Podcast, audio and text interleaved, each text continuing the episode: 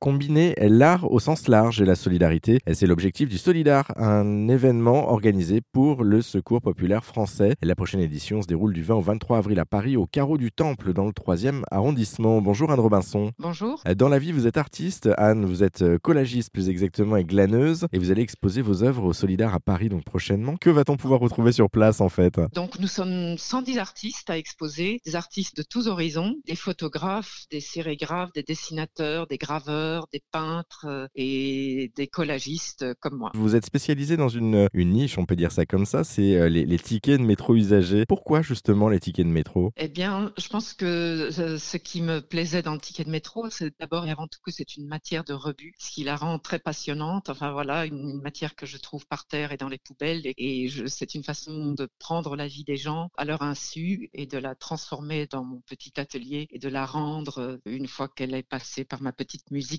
colorée. Et euh, donc, c'est vraiment passionnant de travailler avec une matière euh, comme ça. C'est une belle matière noble, c'est une cartonnette de très bonne qualité qui donne des choses magnifiques une fois qu'elles sont colorées et agencées sur un tableau. Moi, je considère que je suis peintre, mais avec les moyens du collage. Et le supplément que le ticket de métro m'a apporté par rapport à la peinture, c'est qu'en fait, c'est comme si je prenais l'énergie d'autrui et que je m'en servais, qu'elle passait par moi et que je la rendais. Et ça m'a vraiment, euh, ça complètement régénéré ma, pratique artistique et j'ai et vraiment je, je, je suis euh, ça m'a redonné une énergie euh, formidable en fait. J'adore ce que je fais et, je, je m'en lasse pas et chaque fois chaque tableau j'ai l'impression de découvrir une, possibilité euh, de plus. Mais tout ça est très lié encore à la peinture puisque c'est quand même de la couleur et, des, une structure sur une surface plane. Donc voilà de loin on pourrait dire que c'est un, un tableau peint. Vous, vous avez déjà dans la tête en fait l'idée de ce que ça va rendre au final, l'œuvre, avant que vous l'ayez commencé Oui, mais de façon assez imprécise. C'est une ambiance générale, une ambiance colorée, une structure, euh, des lignes de force, mais je, me laisse toujours surprendre et je ne pourrais pas vous dire au début à quoi ça va vraiment ressembler à la fin. Je, me laisse guider par une certaine structure qui se dessine au fur et à mesure. Comme le travail est assez lent à construire, ça se fait assez naturellement et sans plan préalable. c'est le processus de création qui fait son cheminement aussi, si je comprends bien. C'est ça,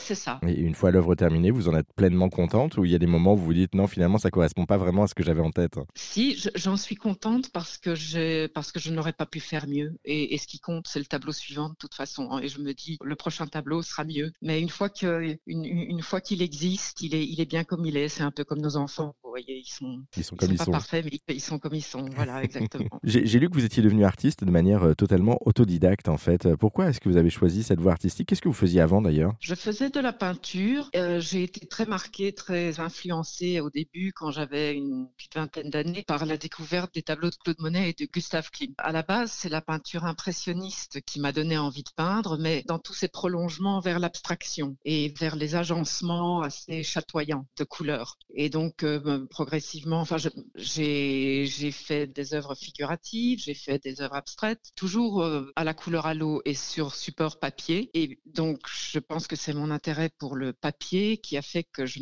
je, me suis intéressée au ticket de métro quand il est passé du violet au blanc. Donc c'était en 2007. Et là, j'ai réfléchi pendant plusieurs années à ce que je pourrais bien faire un jour avec des tickets de métro. Et un jour, je me suis mise et puis je ne me suis plus retournée. Je ne peins plus du tout. Je ne fais que des collages avec des tickets de métro. Un petit mot pour terminer justement sur vos œuvres à proprement parler. Est-ce que vous pouvez, comme on fait de la radio, nous en décrire quelques-unes? J'alterne. J'aime bien alterner les choses semi-figuratives qui ont rapport avec les paysages, beaucoup de paysages marins, et les choses qui sont à caractère plus géométrique, c'est-à-dire une structure assez serré et je, suis très attirée par, le, par la structure verticale horizontale. Et donc le ticket de métro, c'est idéal pour ça puisque je peux le mettre debout ou couché et je l'agence comme ça, qu'il soit coloré ou brut dans des compositions qui sont, comment dire, qui font comme une espèce de quadrillage.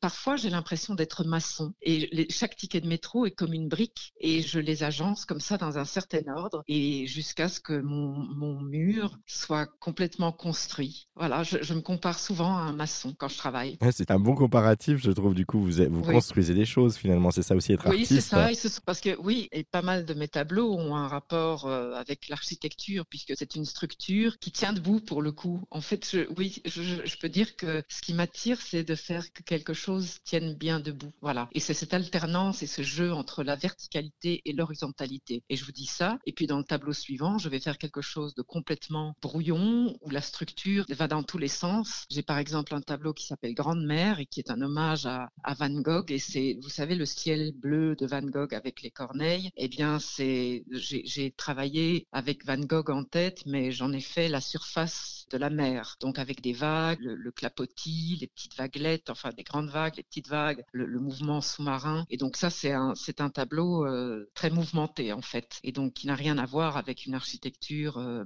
euh, verticale, horizontale. Mais donc j'alterne et c'est ce qui est plaisant dans ce que je fais. Et c'est, ce que, c'est ce que j'aime, c'est d'aller partout, mais toujours avec le ticket de métro. en tout cas, il y a toujours une influence, on l'a compris derrière aussi, de la peinture qui est quand même très importante dans votre travail, euh, malgré tout. Hein. Oui. Ah oui, ah oui, oui. La, peinture des maîtres est toujours présente, je l'ai toujours présente à l'esprit. Je me situe toujours par rapport à toute la peinture qui nous a précédés. Et c'est une, une, espèce de, c'est une, une, influence euh, souterraine comme ça. On est, on est rempli de toute la, la peinture de, de l'histoire qu'on a regardée et aimée dans les musées, les expositions. Et c'est tout ça Justement, tout ça, c'est des choses que, sur lesquelles vous êtes formé vous-même. En fait, vous n'avez jamais eu d'école non plus. Vous n'êtes jamais euh, allé plus loin que ça, en fait, pour vous former finalement, si j'ai bien compris. Parce qu'on le rappelle, vous êtes autodidacte. Oui, en peinture, je, n'ai jamais euh, suivi des cours de peinture. Par contre, j'ai suivi des cours de dessin. en fait, à, l'adolescence, je dessinais beaucoup et c'était ce qui m'intéressait. Et c'est vers, euh,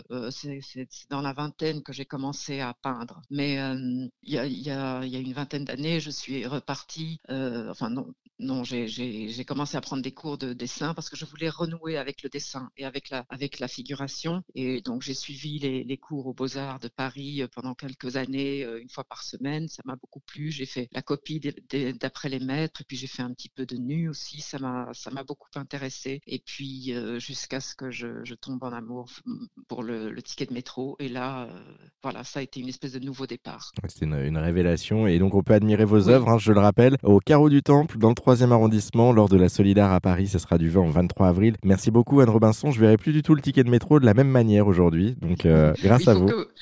ah bah écoutez très bien et puis surtout ne les jetez pas. Bah, on, les mettra de côté dans ces cas-là. On va organiser une, petite collecte. C'est ça. Une petite de récupération sur votre bureau. Exactement. Et, du coup, je, je, vous en mettrai de côté. Merci beaucoup Anne Robinson. Pour en savoir plus sur l'événement Solidar à Paris, je le disais, et sur votre travail du coup euh, de collagiste et glaneuse, eh bien on a mis tous les liens en ligne sur notre site internet direction erzen.fr. Merci à vous. Merci, à bientôt.